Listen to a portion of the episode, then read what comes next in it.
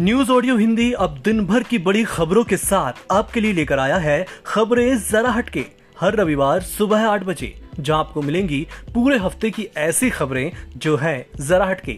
So please tune in to your favourite listening platform and follow news audio Hindi. खबरें जरा हटके, हर रविवार सुबह आठ बजे।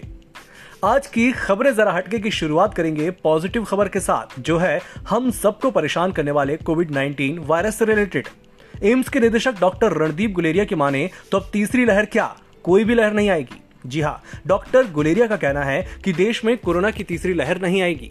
जल्द ही कोरोना संक्रमण सामान्य सर्दी, जुकाम और खांसी की तरह हो जाएगा।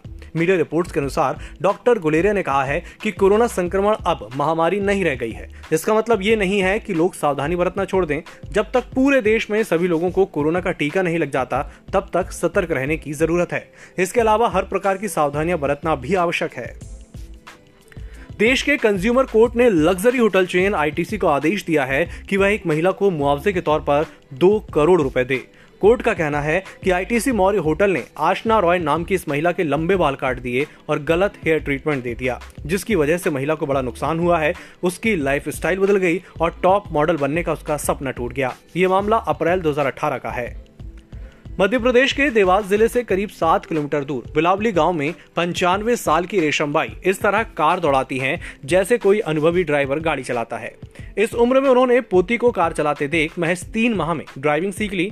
आमतौर पर युवा ही दो पहिया, चार पहिया वाहन दौड़ाते हुए दिखाई देते हैं। ऐसे में दादी की ड्राइविंग देखने लायक है। रेशम बाय एंड्रॉइड फ़ोन चलाने के साथ गाय को चारा भी डालती हैं। वह दस साल पहले ट्रैक्टर भी चला चुकी हैं। इस उम्र में भी वह अपना सारा काम खुद करती हैं। प्रदेश के सीएम शिवराज सिंह चौहान ने भी ट्वीट कर उनकी हौसला अफजाई की है। इन दिनों एक खबर खूब सुर्खियाँ बटोर रही है। हाल ही में एक दुर्लभ सिक्के को करीब 10 करोड़ की बोली लगाकर खरीदा गया है। ये खबर देश दुनिया में खूब तेज़ी से वायरल हो रही है। रिपोर्ट्स की माने तो एक रुपए के पुराने सिक्के के बदले एक व्यक्ति को 10 करोड़ रुपए मिले हैं। इस दुर्लभ सिक्के को एक ऑनलाइन ऑक्शन में खरीदा गया है। खबर के बारे में जो कोई भी सुन रहा है, वह हैरान है।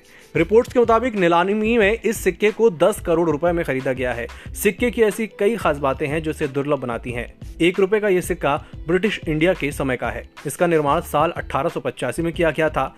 यही एक बड़ी वजह है, जिसके चलते इसको इतने बड़े दाम पर खरीदा गया। अगली खबर है झारखंड से, जहाँ गिरिडीह ज़िले के देवरी प्रखंड के अंतर्गत आने वाले दुलौरी गाँव में संजय रविदास के घर एक अद्भुत और विचित्र बच्चे ने जन्म लिया है, जिसे देखने के लिए लोगों का तांता लग रहा है।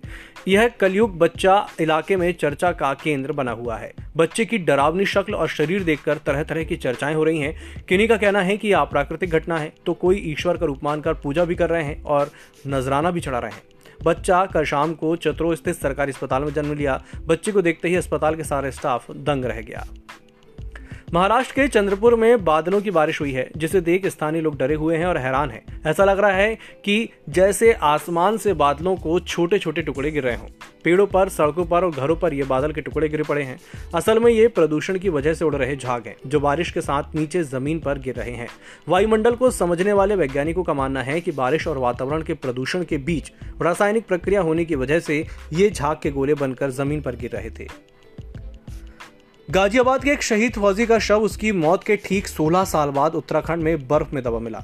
पर्वतारोही फौजियों का एक दल 2005 में गंगोत्री हिमालय की सबसे ऊँची चोटी सतुपंथ पर तिरंगा फहराकर वापस लौट रहा था। रास्ते में संतुलन बिगड़ने से हादसा हो गया। इससे चार जवान सैकड़ों फीट नीचे खाई में गिर गए थे। उनमें से एक का शव नहीं मिला था। माँ बाप की आखिरी इच्छा थी कि शहीद बेटे का अंतिम दर्शन कर लें, मगर वह भी पूरी नहीं हुई और वे चल बसे।